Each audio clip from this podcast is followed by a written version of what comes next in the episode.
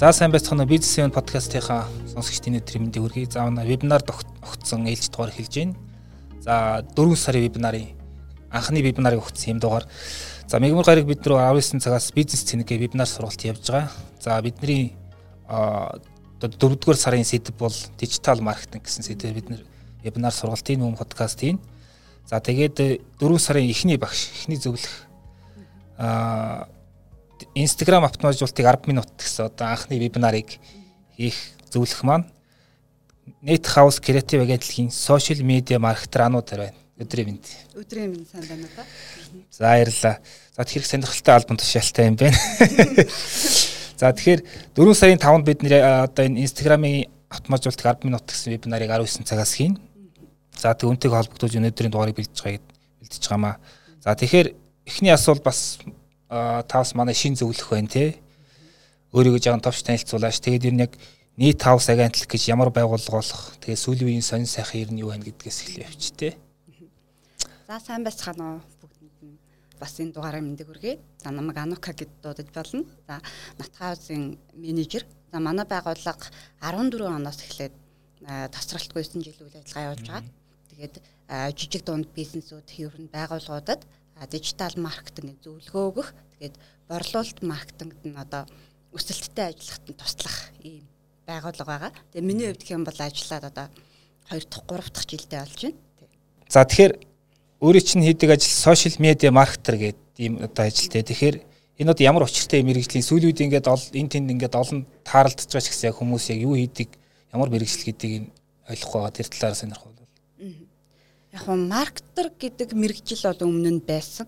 А гэхдээ энэ нь одоо нэг цаг үеэд байгаа ч юм ингээ улам хөгжөөд сошиал онлайнаар гэдэг ажиллах боломжтой болсон. Нэгдүгээр а хоёрдугаар гэх юм бол нөгөө нэг платформ сошиал онлайн платформод хөгжснөөс болоод байгууллагуудын маркетинг уламжлалт байхаа болоод илүү одоо дижитал хал руугаа шилжсэн болохоор яг энэ арга техниктэй одоо уялдуулж ажиллахаар яг ийм төрлийн мэрэгжил илүү хөгжсөн гэж хэлж болно. Тэгээд байгууллагууд гэх юм бол онлайнд яаж олон хүнд хүрэх үү гэдэг бол хамгийн чухал байгаа.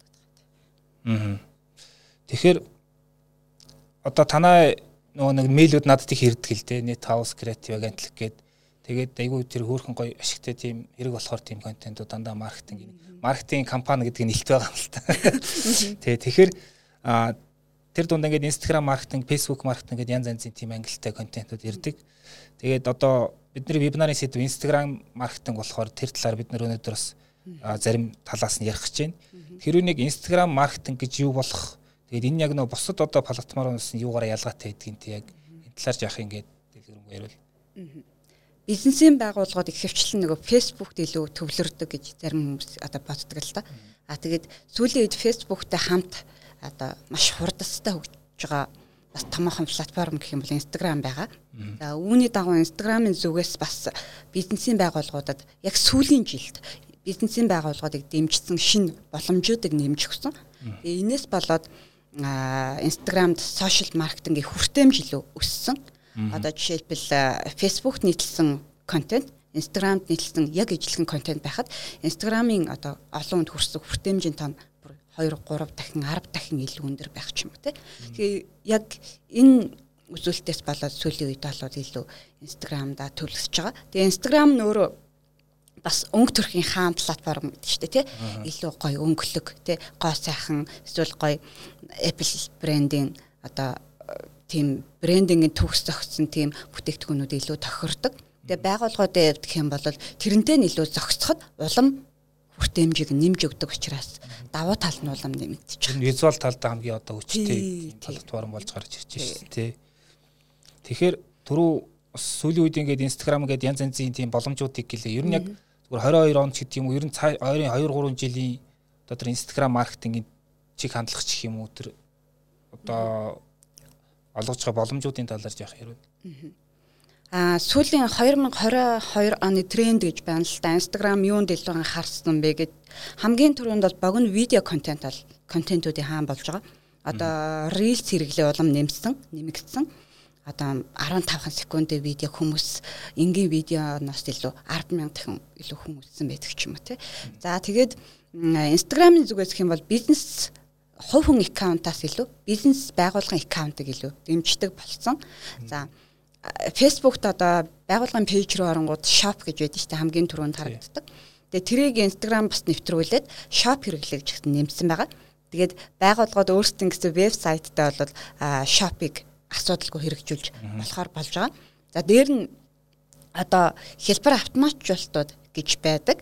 А яг үннийг хэлэхэд би одоо өөрөө маркетер уншаад тий нэг платформд нэг байгууллагын пэйжийг удирдна гэдэг нь маш их юм ажил ордог л да. Одоо шууд энгийнээр хэлэх юм бол ганцхан мессенжерийн асуулт ирдэггүй коммент, story, shop гэхэд ингээд амар олон хэрэглэгч ханддаг. Тэгээ бүгдэнд нь хариу өгнө, контентуудаа бэлдэн, төлөвлөнө гэдэг айгуу завгүй. Тэгээ яг энэнд ингээд туслах хэлбэр автоматжуулалт ингээд Instagram ч гэсэн боломжтой болсон болохоор бизнесийн байгууллагууд Instagram шилжихэд илүү тохиромжтой болсон гэж үг. Одоо та хэл ингээ бас ингээд чинь бас л ингээд нөгөө нэг нарийсч яваа юм. Шин тотом юм ажил одоо за мэрэгжил их цааш тий одоо нэг тийм зүгээр мэрэгшил юм да тий. Тэгэхээр зүгээр сошиал медиа маркетер гэдэг хүний ер нь нэг өдөр ер нь яаж өнгөрдөг юм бэ? Ер нь яаж өнгөрөх ёстой ч гэдэг юм одоо тийм нэг э, нэг жаяг байна ер нь. Минийх одоо бүр ингээд хөвшил зуршил болсон гэх юм уу тий. За. Өглөө бусаад ажил руугаа явж байхдаа юун дөрөнд өнөөдөр хийх ажлаа бүгдийг төлөвлөн. За тухайн өдөр одоо контентын зураг авалттай байж болно. За эсвэл бол дизайнертаа бүх одоо контентынхаа зохиолыг гаргаж өгөх байж болно. Эсвэл төлөвлөгөө гаргах, шин сарын төлөвлөгөө гаргах байж болно. Тэгээ ажил дээр очимогцоо манай ажлынхан бүгд нөгөө ажлын төлөвлөгөөний нэгдсэн тийм э, юу хэрэгжүүлдэг. Тэгээ өглөө очиод өнөөдөр хийх заавал хийх одоо чухал ажлын чагсаалтыг хамгийн түрүүнд гаргадаг одоо үр дүнг үзүүлж цаг зарцуулахгүй гэсэн үг. Тэгээд цагийг яаж ашиглах уу гэдг нь бидний хувьд айгүй чухал.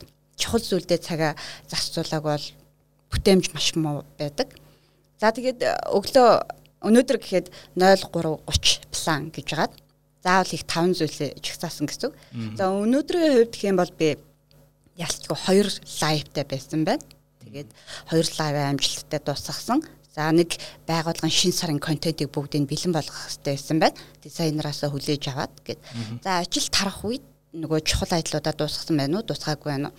За дуусгаж амжааг бол яг ямар шалтгааны улмаас дуусаагүйгээ тодорхой бичээд яг тэр нэгсэн явуулгаа явуулдаг.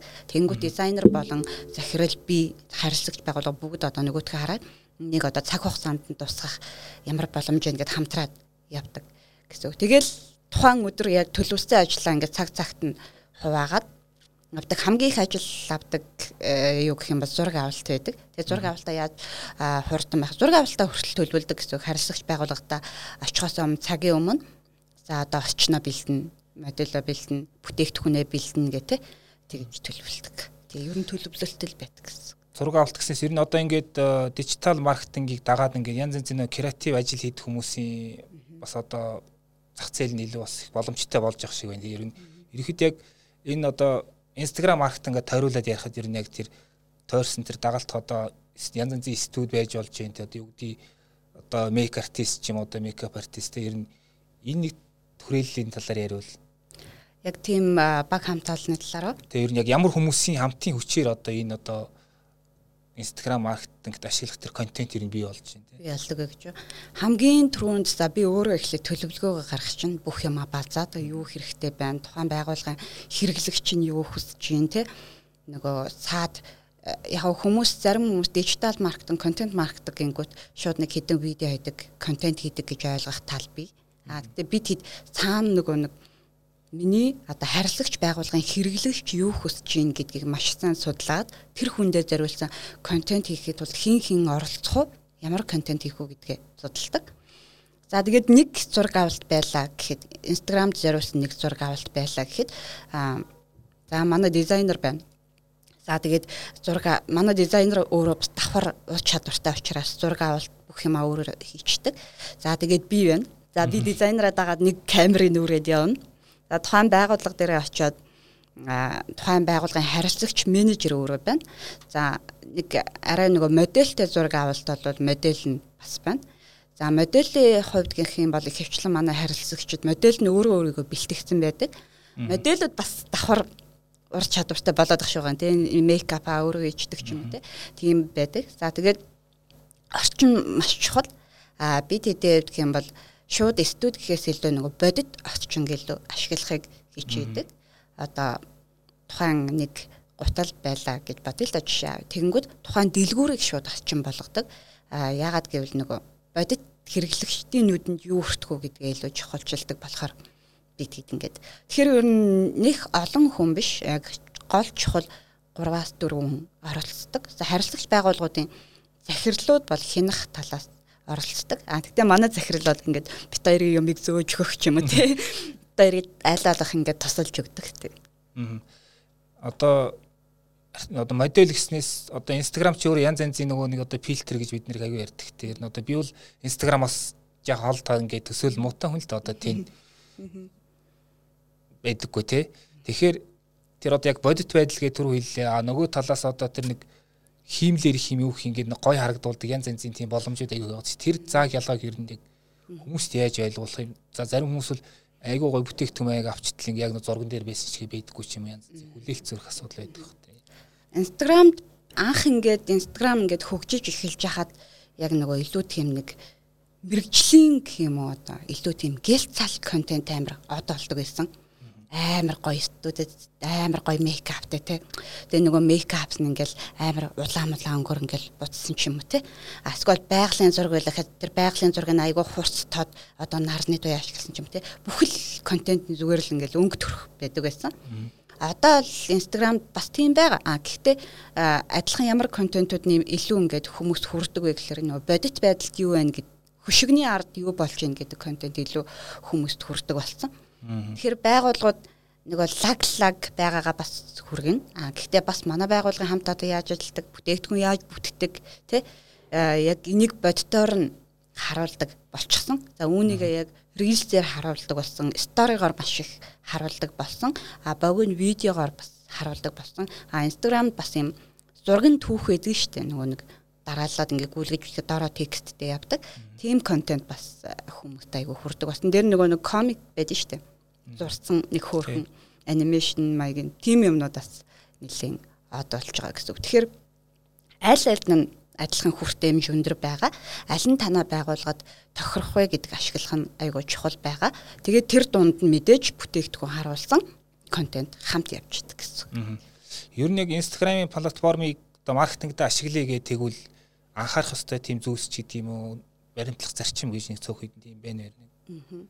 А Instagram Instagram-ыг Facebook худалдаж авснаас хойш а Facebook дээр байгаа контентийг Instagram руу ингээд шууд оруулах боломжтой болсон. Зарим байгууллагууд менежерүүд болохоор шууд Facebook-т зориулсан контентоо шууд Instagram руу хийчихдэг л дээ. Бүх контентоо. А мэдээж нөгөө хэмжээ дамжаа гэдгийг анхаарах хэрэгтэй байдаг. А тэр нь бол нэгдүгээрт алдаа болдог. Ягаад гэвэл Facebook-ийн контентын стандарт нь Instagram-д таардаггүй гэсэн үг. Facebook дээр нөгөө таарсан хэвтэй төрлийн зурган контент айгүй гоё бүхлээрээ гоё харагдчихжсэн аа. Instagram руу оронгууд ялчгүй нэг нэгийг харьцуулт татлагдчихгонгууд бүх текст мэг юм юм татлагдчихгонгууд тухайн Instagram дээр байсан хэрэглэгчийн нөгөө үнэлэмж буурдаг ийм тал байна. За тэгээд тогтмол биш байдаг хүмүүс. Одоо төлөвлөгөөгөө ажилдаг. А 7 хоног болгын даваа гараг болгонд хэрэглэгчдэг мэдчилдэг мэдчилгээ байдаг бол тэр нь ингээд зарим 7 хоног орохгүй юм орхоо байлдаг ч юм уу те. А 7 хоног болгоны онцлох 3 бүтээгдэхүүн гэдэг контент ордог байсан бол тэр нь зарим 7 хоног орхоо болчдөг ч юм ийм тогтмол биш байхаараа бас алдаа гаргадаг. За дээр нь нөгөө контентын чанар айгүй чухал. А инстаграмд ялангуяа зургийн контент чанаргүй байх нь шууд нөгөө тухайн байгууллагыг үнэлэх үнэлэмж шууд хэрэглэгчийн зүгээс буурна За тэгээд мөн текстийн нөгөө алдаа айгу маш чухал маш чухал гэдэг.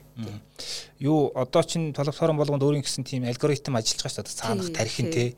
Instagram-ийн үед одоо яг ямар контентийг илүү дэмжих тийм алгоритмтай байна яг тэр тал дээр зүгээр сонирхолтой зүйл байвал. Instagram-ийн хувьд гэх юм бол нэлээд алгоритм байдаг. За нэгдүгээр гэх юм бол таны ойр дотны хүмүүсийн илүү сонирхдаг контентийг танд үзүүлэх За дээр нь Instagram-ын бизнес хуудастай байлаа гэхэд таны контент яг цэвэр дагагчд нь л хүрдэг. Тийм болохоор дагагчтаа нэмэгдүүлэх нь хүртээмжийн нэмж ийна гэсэн үг.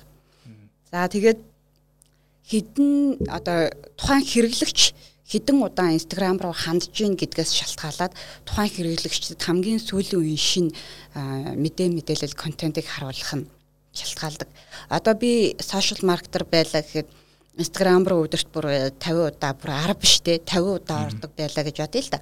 Юм бол надад маркетингийн гадны туршлага за мөн манай салбарын одоо зөвлөх байгууллагуудын мэдээллийг шууд тухайн байгууллага оруулаад шууд секундын дотор надад харуулдаг байлаа гэхэд хэрвээ та айгу цөөх удаа ордог бол орлоо гэхэд танд тэр талын мэдээллүүд айгу цөөхөн очдог байна гэсэн.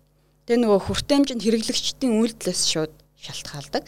За ямар контентэд илүү хаштагаас бас шалтгаалдаг. Аа хүмүүс нөгөө постынхаа дараа амар их хаштаг гэсэн байдаг шүү дээ тий. Тэгэхээр та бизнесийн байгууллага бол постынхаа дараа ямар хаштаг хийж байгаагаас шалтгаалаад тухайн пост хүртээмжтэй байх уугүй юу гэдг нь бас шууд шалтгаалдаг. Аа Өөр одоо лайв хийдэг гэж тэглээ те. Ер нь яг Instagram Instagram-ийн лайв те. Аль нь? Аль аль нь вэ? Ер нь яг зүгээр Instagram-тай холбоосоход Instagram-ийн лайв нь яг ямар ашигтай юм? Аа. Instagram-ийн лайвыг бол онлайнаар ингээ хоёр талаасаа холбогдоод босоо форматтай хийдэг. За тэр нь илүү даваа талтай бас тал талтай. А Facebook-ийн лайвыг бол ямар нэг аппликейшнаар тодорхой темплейтэд оруулаад өнгө төрхтэй хийж болдог. Одоо жишээ нь урьдчилан эдитэлсэн одоо фрейм оруулах юм те байгууллагын логог тавих, гачгаа оруулах, зочныхоо нэр юуг оруулах гэх тийм боломж байдаг бол Instagram-ийн хувьд бол хараахан тийм боломж байхгүй байгаа. Тэрнээсээ болоод баг зэргийн заримдаа чанар баг зэрэг асуудал гардаг. А гэхдээ Instagram-ийн лайвын давуу тал нь гэх юм бол харилцсан зочин болон би харилцсан би биенийхээ аккаунтыг дэмжиж өгдөг манай зочны э, дагагчид манай бизнесийн талыг сонирхох юм бол холбодоор нь ингээд яг лайв хийсний дараа бол бие биенийх нь хүртээмж болон дагагчид маш хурдтай өсдөг. Тийм. Одоо ингээд зүгээр харилцагчтай хүрээнээс харахад ер нь яг за инстаграмыг мэдээж бол нөө Gen Z гээд тэр насныхаа илүү ашиглаж байгаа гэж би зүгээр бодож байгаа юм тий. А ер нь яг аль салбарын тэр маркетингт илүү тохиромжтой байгаад байна тий. Тэр хэрэглэгч тэр тэр одоо тухайн бүтээгдэхүүн хэрэглэж байгаа хүмүүс нь хин хин байна талаар Instagram да гоо сайхны тансаг зэрэглэлийн косметикуд айгүй амжилттай байгаа. Дээр нь тансаг зэрэглэлийн тавилга худалдаа болон ер нь л тансаг зэрэглэлийн байгууллагууд Instagram профайлаа ньюсфидээ одоо зэгцтэй удирдах юм бол айгүй зохимжтой байдаг. За онлайн худалдааныханд бол бүх юм нээлттэй болж байна. За одоо чинь дэлхийн том том брэндүүдийн одоо салбар дэлгүүрүүд бас аккаунтаа нэхэд тохиромжтой. Одоо чинь Apple компани бисны борлуулагч гэдэг ч юм уу те. Тийм байгууллага тохиромжтой. Хэрвээ заавал том брендинг одоо салбар биш өөрийн гэсэн нэр өгөөд брэндээ эхлүүлсэн жижиг дунд бизнес эрхлэгч бол заавал өөрийн гэсэн өнгө төрхөл байхгүй бол Instagram-д юу хүртээмжтэй байхад хэцүү байдаг. Аа. Одоо ингээд өөрөө ингээд дижитал маркетер гэдэг ийм ажил хийж байна. Одоо эн чинь бас нэг тодорхой одоо мэдлэг ур чадварын тим одоо юутай те цогцтой байх хэрэгтэй хүрээч юм одоо компетенс гэж англиар ярьдаг шүү дээ. Ер нь яг өөр дээрээ зүгээр анзаархад юу илүү их одоо юунд илүү суралцах хэрэгтэй байна те. Янз янзын тал талын салбарын юмнууд бас хэрэг болж байгаа бах те. За манай байгууллагын хувьд салбар салбарын харилцагч байгууллагуудад зөвлөх хөгжүүлгээ үзүүлдэг. За тэгэнгүүт зөвхөн эрүүл мэнд ямар салбар байж болно. Эрүүл мэнд, за онлайн худалдаа, гоо сайхан За бүр ингээд автомашины хэрэгсэл худалдаалдаг байгууллага байсан ч болно. Аль ч байгууллага байж болно. Тэнгүүд айгүй хурдан суралцах хэрэгтэй болдог. За дээр нь одоо манай байгууллагын соёл гэх юм уу цагийг яаж ашиглах уу гэдэг айгүй чухал байдаг. Одоо манай захирал бас биднэрт байнга сануулдаг. Таад өнөөдрийн энэ 8 цагийг ер нь яаж ашиглах уу, юунд зарцуулах уу гэдгээс шалтгаалаад маргаашийн одоо ажил чинь шалтгаална гэж байнга л дээ. Тэгээ яг л тийм байдаг л да. Тухайн цагийг юунд зарцуулсан бэ гэдэг нь аягүй чухал байдаг. Тэгэхээр тухайн алин 8 цагийнхаа өглөөний 1 цагийг магадгүй би шин төрлийн одоо тренд болж байгаа контентуудыг судлахад зарцуулах ч юм уу тий. Тэгэхээр маш хурдан суралцах, тэгээ цагаа зөв ашиглах аа тэгээ олон талын одоо шин төсөл ямар ч салбарын төсөл орж ирэхэд юу н бэлтгэлтэй байх. Ийм гурван чадвар хамгийн их чухал гэдэг. Одоо Instagram хийсэн маркетингийн үр дүнгээ ер нь одоо яаж хэмждэг яг тэр анхаарах хэвээр хэд үзүүлэлт гэж байх хэвээр байх тий. Хоёр янзаар хэмжиж болно. Нэгдүгээр Instagram өөрөө биднэрт үр дүнгээ хэмжиж үзүүлдэг. Танай байгууллагын тэдэн контент оруулсан, тийм хүртээмжтэй байсан байна. Тэдэн хүн дарж үзсэн байна. Тэдний ерөөсөө сонирхоогүй танахыг амфоло хийсэн байна гэт. Тэрнээс бол шууд үр дүнгээ бодит үр дүнгээ үздэг. За хоёрт нь хэм бол сурталчилгааны үр дүнгээ үзэх байдаг. Instagram зориулсан сурталчилгааны үр дүнг S менежерээс үзнэ. За явуулсан одоо энэ 7 хоногийн 14 доллар чинь тэдэн хүнд хүргэсэн байна. Тэдэн хүн одоо худалдаж авах товчон дээр дарсан байна гэдгийг үздэг. Тэргээр юм тэгээ үр дүнг байсан контент дараа нь ясан чи ихгүй гэсэн үг.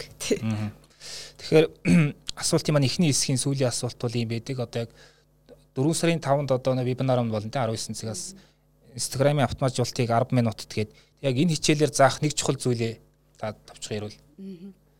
Instagram автоматжуулалт танд юу туслах вэ гэхлээр нэгдүгээрт таны бизнес Instagram дамжуулалттай байгаа бол а хэрэглэгчдэд туслах хамгийн сайн зөвлөх байна. Нэгдүгээрт комент, story, DM те бүх талаас хэрэглэх тусламж үүсгэхэд хамгийн түрүүнд тусална. Хоёрдугаарт онлайн захиалга хийх одоо мини вебсайтын төвшөнд ажиллана. Тий. А гуравдугаарт гэх юм бол сурталчилгаа ямар контентууд илүү оновчтой байх вэ? Ямар контент илүү хүртээмжтэй байдгийг бас зөвхөн автоматжуулалт гэхгүй зааж өгнө. За баярлалаа. За тэгэхээр подкастын маань хоёр дахь хэсэг бизнес эмээний байнга асуултууд гээд болон явж байгаа. За тэгэхээр одоо нөгөө талаас нь хов хүн талаас нь танаас хэдэн асуулт тавих гээд байгаа. Тэгээд сошиал медиа маркет одоо дижитал маркетинг гэж ярил л да тий. А энэ мэрэгжлийг ер нь яг энэ ажлыг ер нь анх яаж хийх одоо яагаад хийх болов те тэрнийг түүхээс ич юм уу. Аа За миний хувьд гэх юм бол 10 жил байхдаа сонгосон. Аа хүмүүс нөгөө нэг дуртай мэрэгчлээ сонгосноо азтай хүмүүсээ нөгөө тэрэн дээр би байнга өөрийгөө меншн нэмээ санагддаг. 10 дугаар ангид байхад одоо яг хэлж чинь нөгөө загвар өмсөгч инх болдсон шүү дээ. Тэр хүн найзуудтайгаа ирээд манай ангийнханд манай сургуулийнханд лекц орж ирсэн байхгүй. Тэгээ манай Төв аймгийн сургуулийг төгсөгч гिचиг дагуулж ирээд Тэгээд тэр хүмүүсийн нөгөө ярьж байгаа юм надад айгу таалагддаг байсан бүтээгдэхүүн борлуулалт олон хүнд хүрнэ мөр. Тэгээд тэр нь таалагдаа шууд гэрлүүгөө ороод нийтээс маркетинг хайсан чинь 4P гэдэг л юм олцсон. Тэгээд тэрнээс хойш минь нэг ой танд байгаад байгаа шүү дээ. Яг ойр дотны хүмүүс бол имч ол гэдэг гэсэн тухайн үеийн л юу бахал та. Тэгээд явцаргаад яг нөгөө хуваар сонгох үе байдаг шүү дээ. Тэрэн дээр хамгийн нөгөө миний нүдэнд туссан юм гэхээр соёл урлагийн сургуулийн маркетингийн анги гэдэг хоёр хувиар байсан. Тэгээд 14 хүүхэдтэй зэрэгж гисаад тэгээд нөгөө хүүхдүүдтэйгээ дахиад дүнгээрээ өрсөлдөөд хамгийн түрүүнд жигсаад хамгийн түрүүнд хамгийн ихний хувиарыг авч ирсэн. Тэгээ одоо 4 жил сураад төгсөөд за тэгээд төгсөхдөө бас энэ салбартаа бас яг ийм чиглэлээр ажиллаж байгаа компанид орно гэдэг зорилго тавиад төгсгөөсөө 1 жилийн өмнө компанид ажиллаад одоо алтад ажиллаж байгаа гэсэн. Тэгээд мэрэгжилтэй айгуу дуртай, адлын явдалтай маш савгүй ойлгодог. Дуртай гэвэл ер нь яг юу нь одоо хийж байгаа ажлыг чинь ямар тал нь илүү их тийм гоё санагддаг те юугаар нь илүү бахархдаг ч юм. Би яг нэг нэг тогтсон нэг хэм уйтгартай юмд айгуу дургу. Тэгээд өөрчлөлтөөс юусоо санаа зовдөггүй. Тэгээд манай ажил гэх юм бол нэг шин төсөл орж ирэнгүүт одоо шин байгууллагын маркетингийн төсөл ороод ирэнгүүт дахиад нэг шинэ байгууллагад ажилд орж байгаа юм шиг мэдрэмж төрдөг. Тухайн байгууллагын захирал менежер, тухайн байгууллагын дотоод уур амьсгал, за тэгээд үйл ажиллагаа тэгээд цаана нөгөө тухайн байгууллагаас судалдаа авалт хийх байгаа хэдэн зуун мянган хэрэглэгчдэд би юу хүргэж болох вэ гэдгээ бодох. Тэгээд тэр нь ингээд бодоход амар их нөгөө а бодох одоо тархи ажиллуулах шаардлага гарна. Тэгээд дээр нь төслөө хариулсан гэдэг нь миний 100% ингээд төсөлдөө менежмент хийх хэрэг болдог. За захирлаасаа чиглэл аваад тэгээ тэр нь надад айгүй сонирхолтой бөгөөд шинэлэг байдаг. Баян ингээд сар болгон шинэ байгууллагад ажилд орж байгаа юм шиг тийм битэг гэцэгтэй. Аа. Одоо нэг бизнес болгон чинь нэг алсын хараа энтергээ байгаа шүү дээ эрхэм зорилго энтерг. Ер нь яг нийт хаус креатив одоо танай агентлагийн хувьд яг та тэрийг юу гэж тодорхойлох вэ? Одоо мэдээж захиралчин бол арай илүү өөр ярих байх те. Таны хувьд зүгээр тэрийг юу гэж ярьдаг вэ? Аа манай байгууллагын алсын арга гэх юм бол ерөөсөө л жижиг дунд бизнес эрхлэгчдэд яг мэдхгүй байгаа, чадахгүй байгаа, хэрэглэгчтэй хүрч хүрч чадахгүй байгаа асуудлыг нь шийдэж өгөх. За зөвхөн жижиг дунд бизнес эрхлэгчдийг хязгаарлагдахгүй.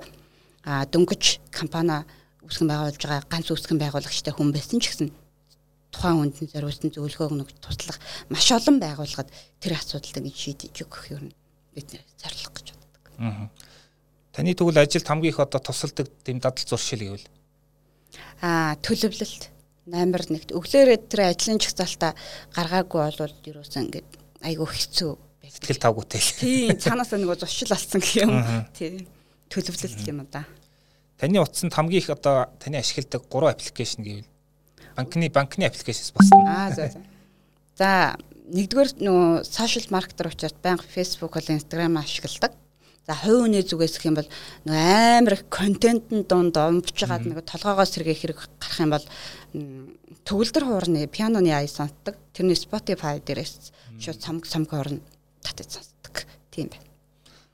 Одоо таны ажилд байнга хэрэг болдог тийм зарчим чих юм эсвэл таны ажлынхаа одоо карьерийн явцад авч ирсэн тийм зөвлөгөө чих юм уу тэр талаар ярил. Хүмүүс өвлөх юм уу тий?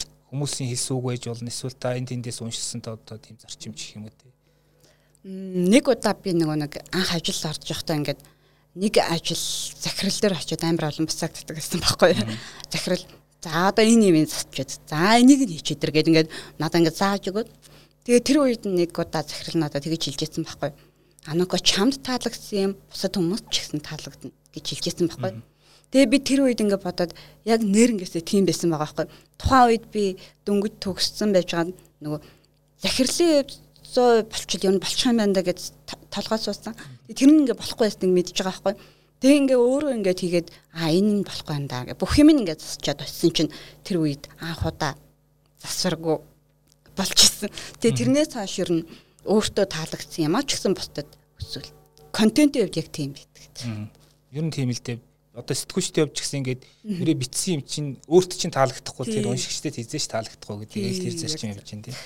За тэгэхээр сүүлийн асуулт одоо зүгээр э, хувь хүний хувьд одоо илүү хөгд одоо төвшөө ахад туссан тийм хөгжүүлэхэд туссан тэр нэг ном ч юм уу те эсвэл ямар нэгэн контент гэвэл За а яг төгсөхдөө би амар зарчимч хүн байсан л да. Ихгүй болохгүй, ингэхгүй болохгүй гэдэг Аа тэгээ надаа нэг тусалсан ном гэх юм бол том жиргүй амьдрах хурлаг гэдэг ном. Айгу энгийн бөгөөд ойлгомжтой ном байсан.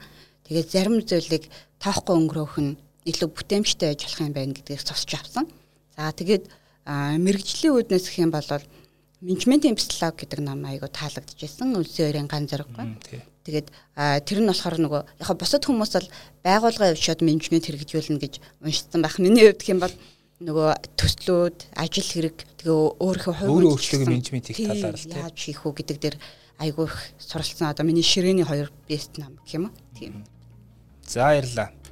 За бизнесийн подкаст өнөөдөр өндөрлөө сонирхолтой зочин орж ирлээ те. За маа зочноор нийт хаус креатив агентлагийн сошиал медиа маркетер ануу дээр оролцлоо. За тэгээд та бүхэн 4 сарын 5-нд 19 цагаас болох одоо Instagram-ийн автоматжуулалт 10 минут гэдэг вебинарыг бүртгүүл хийгдэх гэсэн доотх линкээр бичлэгийн доор явж байгаа линкээр бүртгүүлж болно шүү гэдгийг дуулгая. За баярлалаа. Баярлалаа.